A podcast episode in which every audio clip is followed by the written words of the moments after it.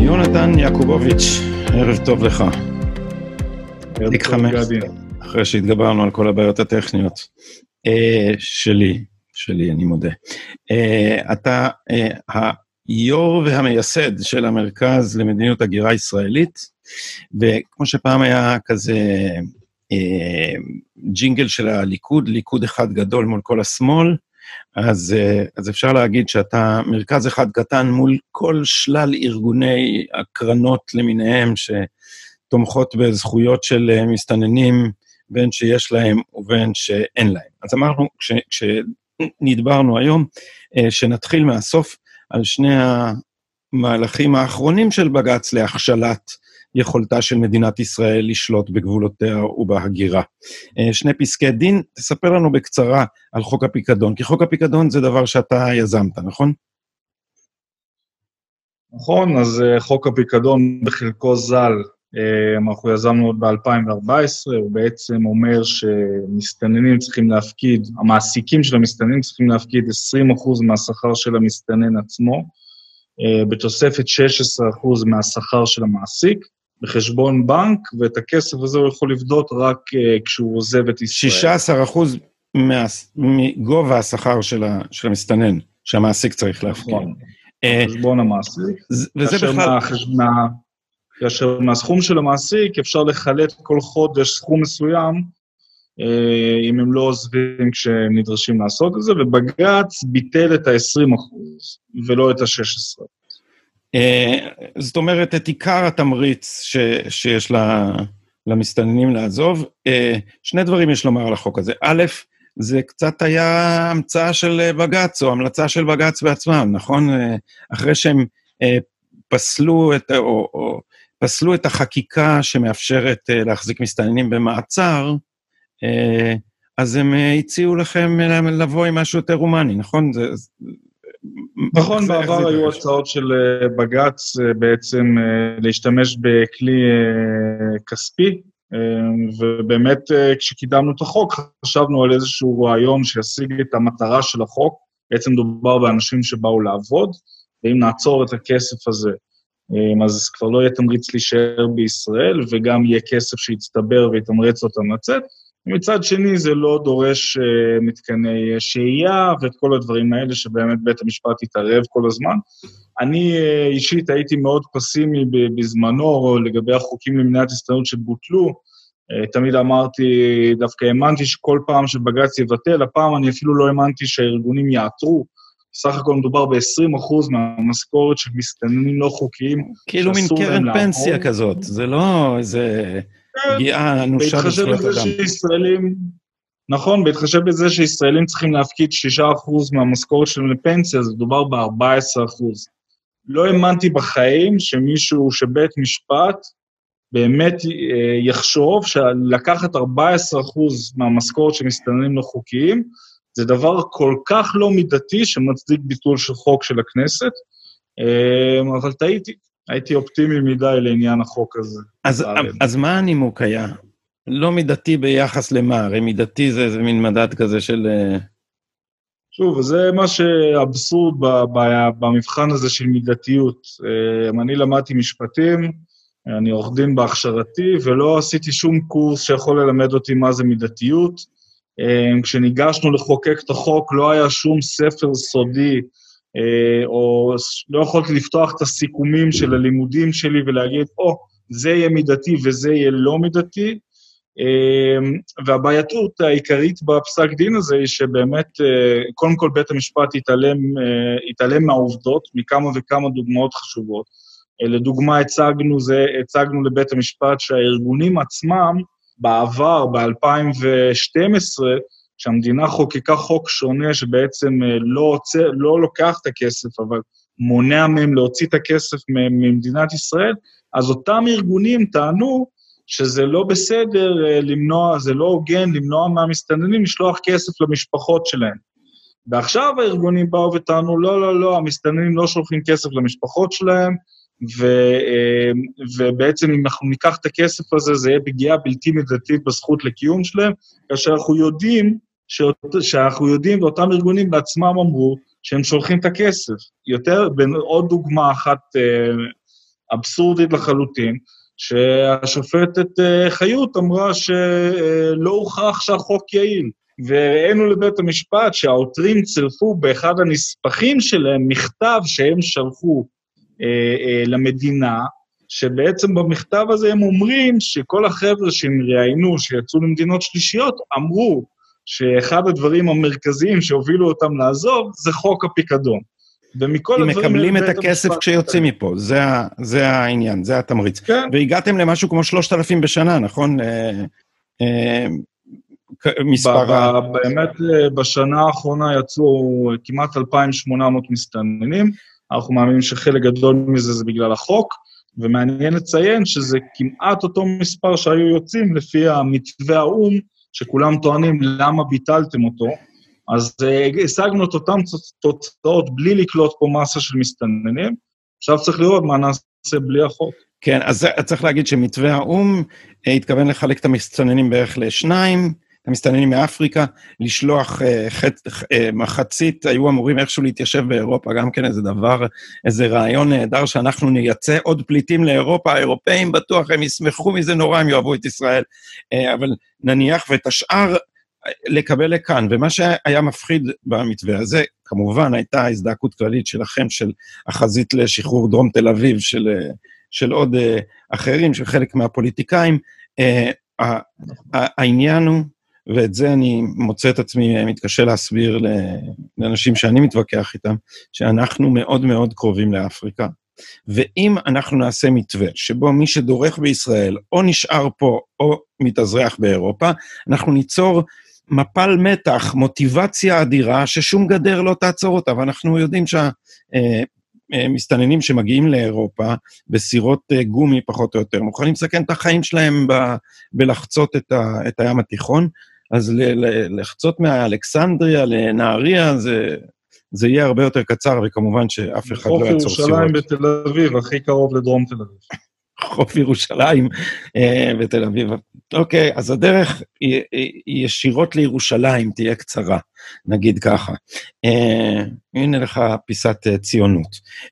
אבל כשאתה אומר הארגונים אמרו ככה והארגונים אמרו ככה, זה עוד לא ברור שהארגונים ציניים לחלוטין, וזה, זאת אומרת, הם לא ציניים באידיאליזם שלהם, הם בעד לאזרח את המסתננים, אבל הם ציניים בתירוצים שלהם ברמות על, זה לא אכפת להם להפוך את הטיעונים של עצמם מפעם לפעם. בית המשפט לא מבין את זה? בית המשפט uh, מיתמם ולא רוצה להבין את זה. Uh, בית המשפט צריך לזכור שבית המשפט מתרגם את הפסקי דין האלה לאנגלית, uh, והוא לא מתרגם את כל הפסקי דין שלו, אבל את הפסקי דין האלה הוא מתרגם uh, באנג... לאנגלית, כי מבחינת בית המשפט, קהל היעד של הפסקי הדין האלה זה לא אזרחי מדינת ישראל, אלא זה אותו, אותה... זה, זה החברים שלהם מבתי המשפט במדינות אחרות, ויש להם פה משהו להראות. אה, ולכן הם מוכנים להתעלם מכל אבסורד, מכל... אה, לעתים גם כמעט עד כדי שקרים, לדוגמה, במתווה החזרה למדינה, העברה למדינה שלישית, גם בית המשפט המחוזי, גם העליון, בשפה משפטית, אפשר לומר, כמעט אמרו ש, שאותם ארגונים, ארגונים משקרים לגבי העובדות, ובכל זאת הם שוב ושוב ושוב מקבלים את, ה, את הדברים של אותם ארגונים כדברי אלוהים חיים. אה, ולצערי בית המשפט אה, הוכיח עם הפסק דין הזה שהוא, אה, אין בעצם שום כלי שהוא יהיה מוכן לקבל כדי להוציא מפה את המסתננים. באמת העובדה שהוא ביטל חוק כלכלי כל כך בטל בשישים יחסית, מבחינת עוצמת הפגיעה, רק מוכיח שבאמת אין שום כלי שבית המשפט כן יהיה מוכן לאשר. אז מה הם, מה הם רוצים? אני אשאל אותך על זה, זה לא, זה הצד שלהם, לא הצד שלך. אבל להערכתך, מה הם רוצים?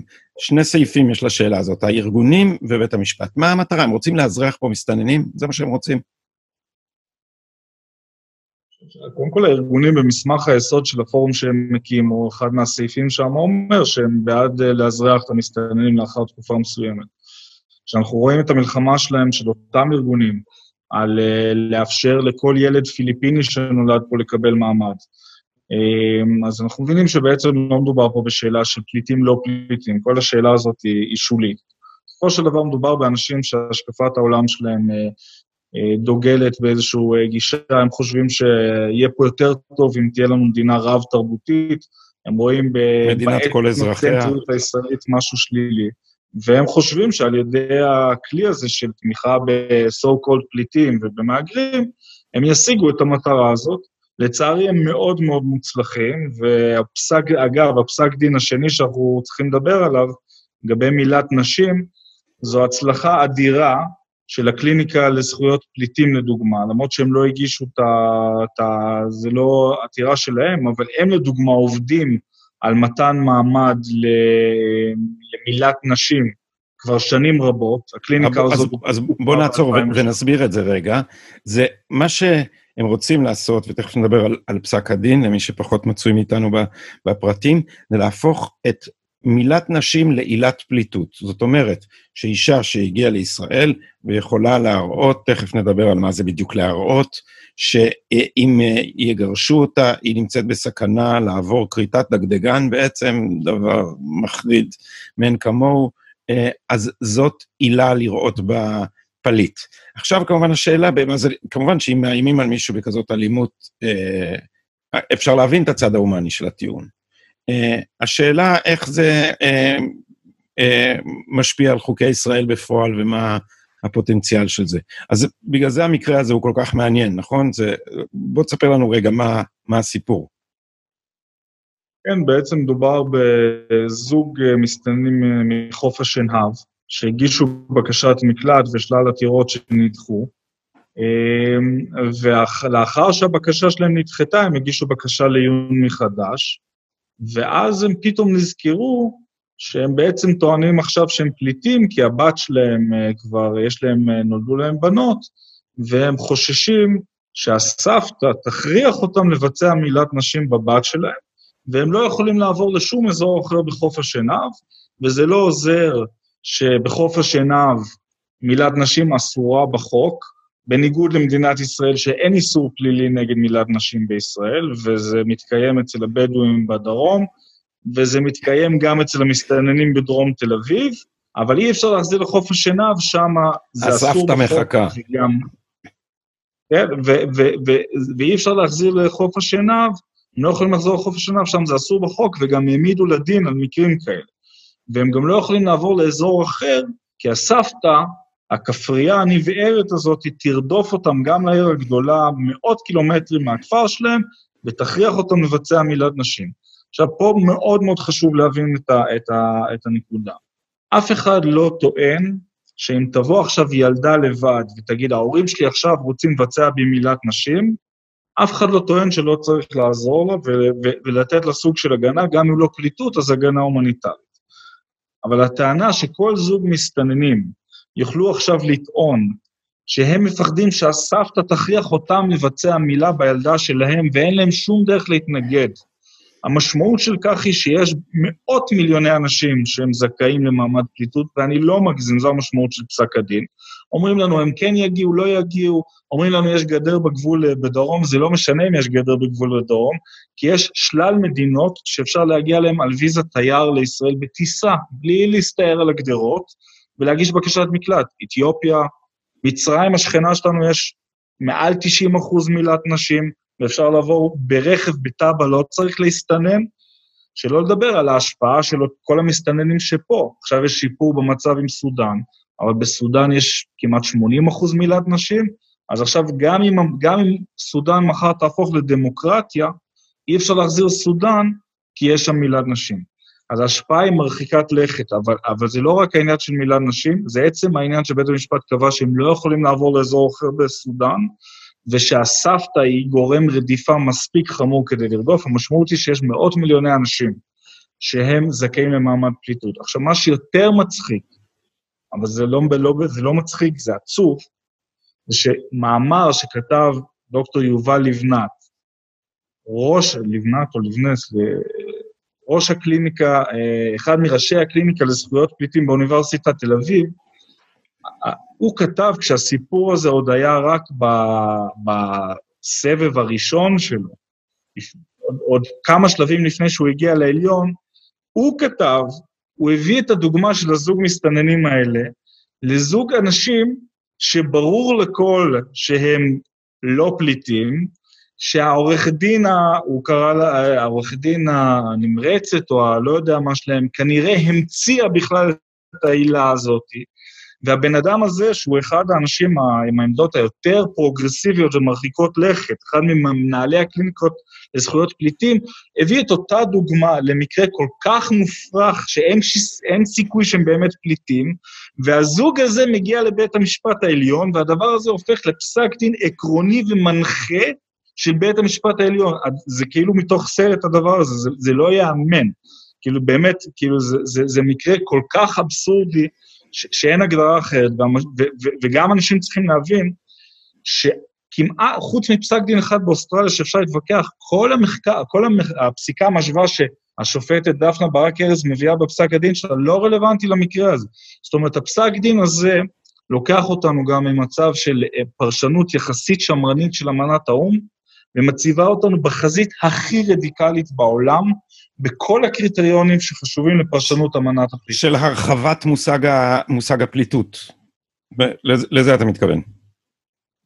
מדינת ישראל לא הכילה את האמנה, והיא מכילה, היא לא הכילה את האמנה בחקיקה, והיא החליטה להכיל על עצמה את הנורמות של האמנה, שזה בעיקר לא להחזיר אנשים למקום סכנה. אבל כל מדינה זכאית לפרש את האמנה פרשנות רחבה ומצמצמת. מדינת ישראל בחרה מכל הבחינות לפרש באופן מצמצם. פסק הדין הזה לוקח אמנה שהיא לא חלק מהחוק הישראלי, ושמדינת ישראל לקחה את ה, רק את העיקרון הבסיסי באמת, שעליו אין מחלוקת, שאנחנו לא נחזיר אף אדם לסכנת חיים, וזה קו אדום גם מבחינתי שאני בחיים לא אסכים לעבור אותו, ובית, ופסק הדין הזה לוקח אותנו לקצה הכי פרוגרסיבי ורדיקלי שקיים היום בעולם, שקיים היום בעולם, וזו לא הגזמה. גם הכרה במגדר כעילה לפליטות, גם עצם העובדה שמעבר פנימי לאזור אחר באותה מדינה היא לא אופציה ריאלית, גם, גם השאלה של רדיפה, בדרך כלל האמנה מדברת על זה שהמדינה רודפת אותך, לא הסבתא, ואגב, זה בניגוד לפסקי דין קודמים. לדוגמה, היו פסקי דין קודמים שכל מיני אנשים טענו שהם נרדפים על ידי קרטל קולומביאני, או שאנשים נרדפים בניגריה על ידי מיליציות, ושם בית המשפט שלנו קבע שאותם אנשים, אוקיי, אם באזור מסוים יש קרטל אה, אה, קולומביאני, אפשר לעבור לעיר אחרת והם לא ירדפו אותך. ואם יש מיליציה מסוימת ש... ש... שנמצאת באזור מסוים של ניגריה, אתה יכול לעבור לאזור אחר בניגריה, ופה בית המשפט אומר שהמיליציה לא תשיג אותך, אבל הסבתא, הסבתא הכפרייה הנבערת, תבוא ותרדוף אותך ותכריח אותך לבצע מילה נשים. הפסק דין הזה הוא מופרך מכל בחינה שהיא, ואני אומר את האמת. אבל... תודה, ל... תודה ללחץ שלנו, המדינה ביקשה דיון נוסף, אבל אם, הדיו... אבל אם בית המשפט לא ישנה את הפסיקה, אני, אין לי תשובה לומר לכם, אבל אין מצב שמדינת ישראל, אם היא רוצה להמשיך להתקיים בשכונה הזאת, אין שום מצב שיכולה להשלים עם הפסק דין הזה. וגם אם זה נשמע חריף, אני לא מגזים בכלל. אין שום מצב שיכולה להשלים עם הפסק דין. אה, וזה מעניין מה עובר בראש של השופטים כשהם עושים את זה. זאת אומרת, אה, גם, גם הסכנה, גם הרעיון שאת יוצרת פה איזו הטיה שיכולה... אה, ליצור זרם שאירופה מתקשה לעמוד בו, שזה ידרוס מדינה של אה, עשרה מיליון אנשים, זה באמת לא ברור לי מה, מה האנשים האלה חושבים לעצמם. אבל בואו אני אהיה devil advocate, אתה יודע שאני אני לגמרי בצד של ה, אה, שלכם בעניין הזה, אני חושב שהמסחטת הרגשות ההומניטרית היא בכלל מסווה לניסיון ליירט את חוק השבות ולעשות דה-לגיטימציה ללאומיות היהודית, וזאת לשם, לשם מכוונים המאמצים האלה. וגם, צריך להגיד, ראיינתי פה את אה, דוד פטר, אולי אתה מכיר אותו, מעורך דין דוד פטר מקהלת, מתברר שדפנה, השופטת דפנה ברק ארז, יחד עם השופט עוזי פוגלמן, דנים במשהו כמו 96% מהעתירות בנושא המסתננים. בעצם שני שופטים מהקצה הפרוגרסיבי של בית המשפט, השמידו את מדיניות ההגירה של אה, מדינת ישראל, פשוט חיסלו אותה לחלוטין, ו- וזאת קבוצה קטנה, קיצונית, שבגצוקרטיה הישראלית המשונה מסוגלת להכתיב אה, לכולנו אה, דבר כל כך עקרוני. אבל אני אעזוב בצד את דעתי ואני אשאל אותך כפרקליט השטן, אה, מה אתה עונה למי שאומרים לך? 34 אלף מסתננים, נגיד עוד 8,000 ילדים. מה, כמה, כמה אחוז זה מאוכלוסייה? זו מדינה של עשרה מיליון אנשים. מה זה עוד 40 אה, אלף איש? כן, אז יש לזה כמה וכמה תשובות, והן כולן חשובות. אני אנסה להריץ אותן אה, מהר למאזינים. קודם כל, צריך להבין שמדובר באוכלוסייה צעירה, בגיל פריון נקרא לזה. לכן, אם אתה תיתן להם מעמד, אוטומטית, אגב, לרובם, או לחלק גדול מאוד מהם, יש בת זוג וילדים במדינות המוצא, וחלק לא מבוטל מהם. אז ברגע שאתה תיתן להם מעמד, ומדובר בגברים צעירים בעיקר, אתה תיתן מעמד, אוטומטית איחוד משפחות, כולל ילדים שמגיעים לישראל, וזה כבר קרה במקרים מסוימים. ולכן האוכלוסייה הזאת, אותם 40 אלף, תכפיל ותשלש את עצמה תוך כמה שנים, ואז בגלל שמדובר באוכלוסייה צעירה, אז, אז, אז תלך עוד יותר רחוק ועוד יותר מכך. לדוגמה, אני אביא לך דוגמה מתי, אני שמעתי רעיון של גיא בכור, מדבר על אה, אירופה, אני חושב שזה היה צרפת, ואחוז המהגרים, הוא דיבר על אחוז המהגרים אה, שהם גברים צעירים בגילי 24 עד 35. כסממן לעתיד של, של מה, כמובן, כי אם הם הצעירים והם אנשים בגיל פריון, אז, אז מה המשמעות הדמוגרפית של כך? אז אמרתי, רגע, בואו נבדוק בישראל מה האחוז שלהם. ורק המסתננים, בלי שאר הזרים, שנדבר עליהם עוד שנייה, הם, אם אני לא טועה, הם כמעט 4% מהגברים בגיל 24 עד 35. לכן, אם ה-40 אלף זה פחות מחצי אחוז, כמו שהארגונים הדמגוגיים אוהבים לומר, אגב, ב-2007 אמרו לנו שמדובר רק בכמה מאות, ב-2008 רק בכמה אלפים, אחר כך זה תמיד רק כמה עשרות אלפים. הכלל הוא שזה תמיד רק. אז גם עכשיו אומרים שזה רק, אבל זה לא רק חצי אחוז, כי בגלל המאפיינים הדמוגרפיים של אותה קבוצה, שזה גיל פריון ואיחוד משפחות, אז אתה, אז אתה מהר מאוד תגיע ל-4% מהאוכלוסייה, וזה כבר, וזה כבר אה, אה, אחוז מאוד מאוד אה, גבוה. דבר שני, זה רק אלה שפה. אם אתה תיתן מעמד, כמו שאמרת בתחילת השיחה, אתה יוצר פה תמריץ מטורף להגר לישראל. ואנחנו מתמודדים הרבה פעמים, לצערי, הפוליטיקאים, אה, ובצדק מבחינתם, נוהגים להגיד, הנה, בנינו את הגדר, פתרנו את הבעיה. וזה נכון שמגיע להם קרדיט על בניית הגדר, אבל הגדר לא עצרה את ההסתננות. גם אנחנו יודעים שב-2012 ההסתננות נעצרה כמעט חצי שנה, או, או ירדה מכמעט 2,000 בחודש לפחות מ-200 בחודש. כמעט חצי שנה לפני שהגדר הסתיימה, לפני שבגזרה המרכזית, ואגב, האזור באילת רק הסתיים שנה וחצי מאוחר אז למה? אז למה? איך, נעצ... איך נעצר בלי הגדר?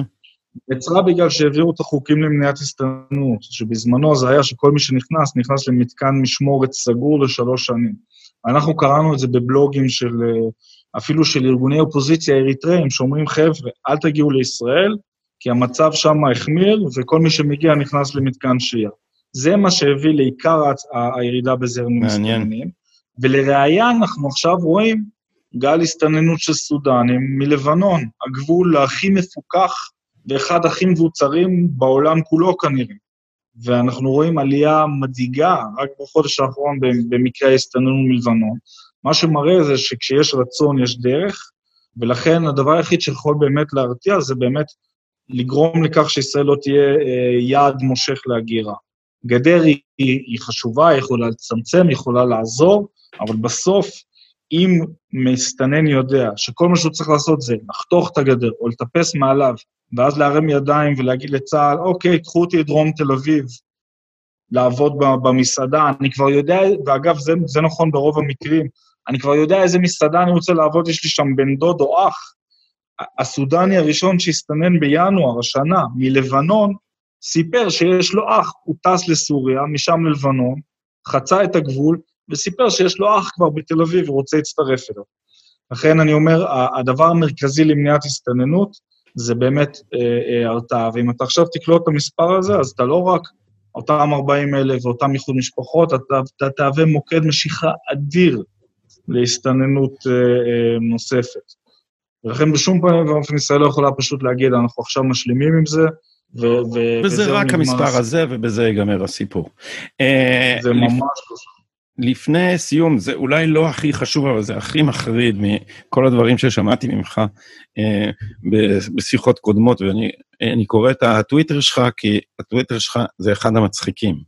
למרות, ש, למרות שאתה מדבר על דברים... אה, בדרך כלל אומרים לי שהוא אחד המדכאים. הוא, למרות שאתה מדבר על דברים מאוד מנקים, זה נורא, מדכאים, זה נורא שנון, אה, והרבה פעמים, אה, הרבה פעמים משעשע, אבל זה ממש לא משעשע. כי, כי חלק מהדברים שהארגונים האלה עושים זה לשחרר עבריינים. אחד הדברים ששמעתי אותך וקראתי אותך מדבר עליהם, זה סיפור מזעזע של עבריין מין, שזה עורכי דין באיזה קליניקה בשם זכויות אדם, שחררו אותו, וזה נגמר באונס ומוות של ילדה בת 12, אני זוכר נכון? אמ, זה, זה כאילו חיבור של כמה סיפורים. אה, יש אוקיי. עורכת דין מסוימת שאוהבת לייצג מסתננים שמעורבים בפשיעה. אתה מדבר על מסתנן שדווקא אנס ורצח ילדה אייטרייט. אה, העניין הוא שאותו מסתנן היה עצור על עבירות קודמות, וחוק הכניסה לישראל אומר שמי שמהווה סכנה לשלום הציבור, אין לשחרר אותו ממשמורת. אז המדינה בעצם אמרה, מי שעובר עבירות, יישב במשמורת עד שהוא יעזוב, הוא לא יחזור לרחוב, ואותה עורכת דין ייצגה את, ה, את אותו מסתנן, הביאה לשחרורו, ובאמת לאחר מכן הוא הלך ורצח ואנס, אבל אותה עורכת דין גם ייצגה וגרמה לשחרורו ממשמורת של אה, פדול בשיר יעקב, זה שהרג אה, את אסתר גלילי, ניצולת השואה בת 70 בדרום תל אביב, אה, ויותר מזה, הרג אותה איך? אה, הרג אותה איך ולמה?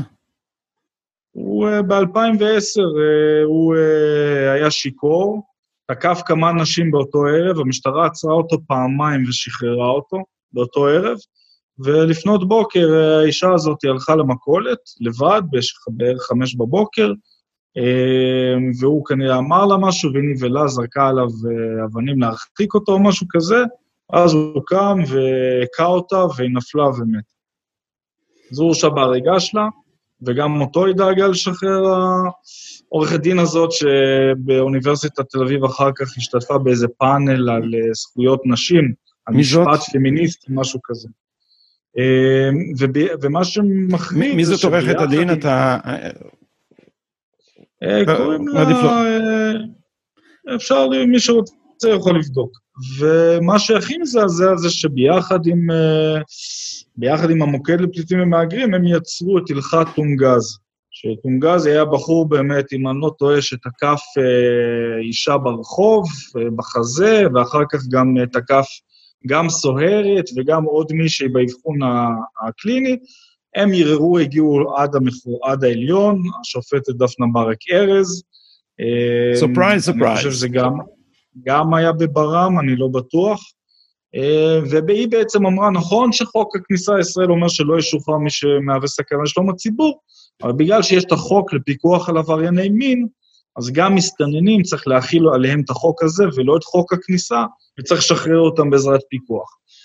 ועכשיו, ו, ו, ו, והתוצאה של כך היא באמת מקרה של אה, בחור בשם קסטה ברהום, אם אני לא טועה, שהורשע בזה שהוא uh, תקף מינית ילדה בת 14 בחוף הים בתל אביב וליד חברה שלה. תוך כדי שהמשפט לא התנהל, הבן אדם לא היה עצור עד תום ההליכים למרות שהוא מסתנן. הוא תקף ילדה בת עשר נוספת ברחוב ברמת גן, קיבל שנה על זה ועל שנה על זה בשני פסקי דין שונים. אחר כך המדינה אמרה, בכל הערכות מסוכנות שלו, נקבע שהוא בעל מסוכנות מינית גבוהה מאוד, ולכן המדינה העבירה אותו למשמורת. ודיין בית הדין למשמורת אמר, אוקיי, יש את פסק דין טונגזי הזה של, של השופטת דפנה ברק ארז, אני חייב לשחרר אותו במסגרת צו פיקוח. ולא עברו כמה חודשים, והבן אדם הפר ארבע פעמים את צו הפיקוח ותקף ילדה נוספת וניסה לתקוף עוד ילדה. מה זה אומר צו פיקוח? והפעם הוא ישב שוב בכלא, ו...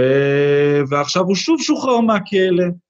והמדינה מנסה להביא אותו לבית דין משמורת, והדיין שוב אומר, לא משנה שהוא הפר צווי פיקוח, לא משנה שהוא תקף עוד ילדה, לא משנה שהוא מהווה סכנה ברורה לציבור, הבן אדם הזה שוחרר לחופשי, וזה הודות לפסק הדין של השופטת ברק ארז, ולתקדים שאותם ארגונים היה מאוד מאוד מאוד חשוב להם לייצר, לשחרר עברייני מין מורשעים לרחוב. וה- והילדות שלנו משלמות את המחיר, אין לי, אין לי דרך לא פופוליסטית לומר את זה. אז יש לי שתי שאלות בכיוונים שונים. אחת זה רק שתגיד מילה על מה זה צו פיקוח, והשנייה, אתה יודע, שאלתי אותך קודם למה, אמרנו, טוב, יש סיבה, הם רוצים מדינה פלורליסטית, אבל זה, למה? למה? מה, מה הטעם להיאבק על שחרורו של מישהו שפוגע בילדות? איפה... זה נחשב בעיני מישהו לזכויות?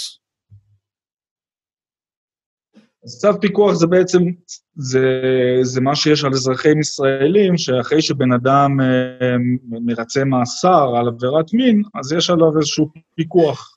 אפשר להטיל עליו כל מיני מגבלות, הוא צריך להתייצב, הוא צריך להתרחק מבתי ספר, מילדות. יש שלל הגבלות שאפשר להטיל עליו, שזה מתאים. אבל זה לא מתאים למסתננים. זה לא מתאים לאנשים שאין להם כתובת, אין להם עבודה קבועה, יש להם אפס אה, אה, נורמות של כיבוד החוק, או מחויבות לחברה הישראלית, זה פשוט לא עובד על, על מסתננים. זה לא עובד. הפשיעה שלהם הרבה יותר גבוהה, כמו שהוכחנו. 40% מהתיקים שלהם נסגרים כי הם בכלל לא מתייצבים להמשך הדיון במשפט שלהם, והמשטרה לא מאתרת אותם. אז מישהו חושב שקצין פיקוח יכול באמת לפקח, זה פשוט מופרך לחלוטין. אבל גם אם אנחנו אומרים שכן, אחרי שהבן כבר הוכיח שזה לא עבד, לשחרר אותו שוב זה פשוט עוול. זה עוול, אין מילה אחרת, זה לסכן את כולם. הערת סוגריים, הערת סוגריים לפני, לפני הלמה, רק בתור uh, מי שמייצג את מי שלא מכירים את, ה, את העובדות, כי זה כל פעם עולה בוויכוחים האלה. לאחרונה איזה מישהי, איזה פובליציסטית מהארץ, כתבה, להבנתי אין יותר, פשיע, אחוזי הפשיעת המין בין המסתננים הם לא יותר גבוהים. אז אולי זה להבנתה, אבל להבנת משטרת ישראל, אה, לפי נתונים, זה התפרסם בוויינט, גם אחרי מאבק ארוך בין השאר שלכם נגד המשטרה שלא רצתה אה, לשחרר את הנתונים, בטח כי זה מעודד דעות קדומות, זה לא יפה. לא, הנתונים גזענים. הם אמרו לכם את זה כך, לא את זה. הם בתשובה לבקשת חופש מידע, הם אמרו שזה פוגע ברגשות שלהם, יפגע ברגשות של המסתננים, וגם עלול לסכן את שלום הציבור, כי זה יעודד אה, אה, דעות קדומות. הנה. אבל אה, בסוף הצלחנו להוציא מהם את הנתונים. והנתונים הם שיש, תקן אותי אם אני לא מדייק, פי שלוש פשעי רכוש ופי ארבע פשעי מין ופשעי גוף. אז זה, זה שיעורים ענקיים, ועכשיו אנחנו מגיעים לסיום באמת לשאלה הזאת. למה what the fuck, בשביל מה לשח... להיאבק על שחרור אדם שהורס את החיים לילדות קטנות? בשביל מה? מה המוטיבציה שלכם? מאיפה זה בא? אתה יכול לנחש? אני חושב שההשקפה שלהם היא שלא צריך להתייחס למסתנן עבריין מין, בשונה מאזרח. מבחינתם הם צריכים להיות פה, הם צריכים להישאר פה. בעצם זה שיש איזשהו נוהל אחר ששונה מאזרחים, פוגע באג'נדה הכללית שלי, של, הכללית שלהם, שהם צריכים, אה, שהם צריכים להישאר פה ולקבל פה מעמד וגם לקבל אזרחות. ולכן, כמו, כמו שאתה מוכן להסתכן בזה שאזרח עבריין מין, אתה לא תחזיק אותו במשמורת, אתה תשחרר אותו עם צו פיקוח, ככה גם המסתננים, ולעזאזל המחיר. אבל מה שהם לא מבינים זה שמי שמשלם את המחיר במרבית המקרים, במרבית המקרים, זה המסתננים. אם זה אותו מקרה של הבחור הזה שרצח את הילדה האריתראית בת 12, אם זה בגלל שמרבית הפשיעה, בוודאי פשיעת המין מבוצעת כלפי מסתננות או עובדות זרות אחרות שלא, כמו פיליפיניות שמפחדות לגשת, זאת אומרת, מרבית הנפגעים זה המסתננים. ודבר נוסף, הם פוגעים באותה אוכלוסייה, כי אני חושב שאין דבר שגורם לחברה הישראלית לאבד את החשק, לארח את האנשים האלה, מאשר מקרים כאלה. ויותר מכך זה גם אבסורד, כי אפילו אמנת הפליטים, ולא מדובר בפליטים, אבל אפילו אמנת הפליטים אומר שמי שמהווה סכנה לסדר הציבורי או ביצע עבירות חמורות, הוא מוחרג מהאמנה. והאנשים האלה מונעים מאיתנו אפילו את האפשרות להרחיק את העבריינים. הרבה פעמים אני נתקל בעמדה הזאת של אה, לא מפריע לי שהם פה, אבל אתה צודק שעם העבריינים צריך לטפל ולגרש. גם עם עברייני מין שתקפו פעם ועוד פעם ועוד פעם ועוד פעם, גם אותם אין לנו איך להרחיק, אה, אה, והם עושים הכל כדי למנוע מאיתנו את האפשרות להרחיק, כולל הרחקה למדינה שלישית, היה אפשר להעיף את כל החבר'ה האלה למדינה שלישית, אם זה לא היה, אה, אם זה לא היה הודות לעבודה של הארגונים האלה.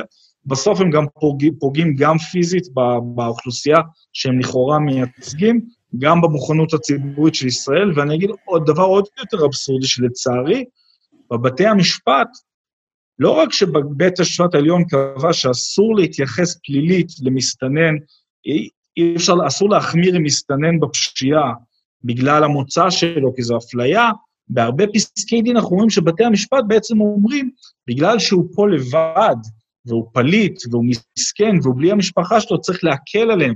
זאת אומרת, אנחנו לא יכולים לגרש אותם הודות לארגונים האלה, אנחנו לא יכולים לשים אותם במשמורת הודות לארגונים האלה, ובתי המשפט שמשתפים פעולה עם הגחמות שלהם, ואנחנו אפילו לא יכולים להחמיר איתם פלילית. צריך להקל עליהם בעיני חלק מהשופטים, כי בעצם הם מסכנים פה בלי משפחה, ומי שמשלם את המחיר זה כולנו. וזה באמת אה, אבסורד נוראי וזה מחרפן, אבל זו האמת ואין דרך לייפות אותה. ובתי המשפט מסרבים להבין עם מה אנחנו מתמודדים. אמ, בין השאר בשביל אה, לתרגם את פסקי הדין הנאורים שלהם ולהיראות נאורים בחו"ל, זה, זה מזעזע.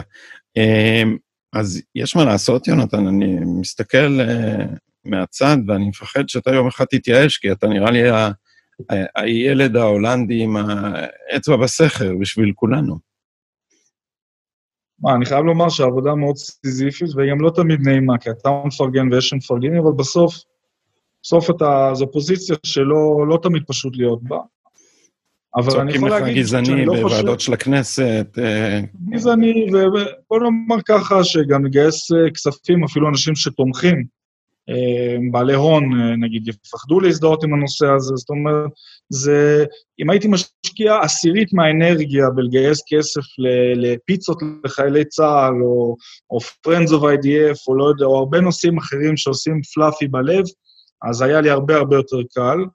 אמ, אבל אני גם יכול לומר שאני לא חושב שיש עוד הרבה, אני לא חושב שיש עוד נושא בכלל שהמאבק הציבורי הצליח בו כל כך. כשאנחנו הקמנו את המרכז ב-2012, אמ, אז לא היה, אגב, תושבי דרום תל אביב לא היו כל כך מאורגנים כמעט, ולא היה להם, הקול שלהם היה מושקט בתקשורת, אבל נכנסו 2,000 איש בחודש. והיום לא רק שלא נכנסים 2,000 איש בחודש, אלא שיוצאים אה, אה, כמעט, של... בערך 250 יוצאים כל חודש. ואחוז המסתננים ירד, מספר המסתננים בישראל ירד בחצי. זאת אומרת, יש פה הצלחה בקנה מידה היסטורי, אני לא חושב שיש עוד מאבק, בוודאי אם אתה משווה דולר for value, זאת אומרת, את המשאבים שהיה לצד שלנו במאבק הזה. אבל חד משמעית, הגרף של ההסתננות ומספר המסתננים בישראל הוא בירידה מטורפת, ירידה מאוד מאוד משמעותית, לא מטורפת, יש עוד הרבה עבודה, אבל בירידה מאוד מאוד משמעותית.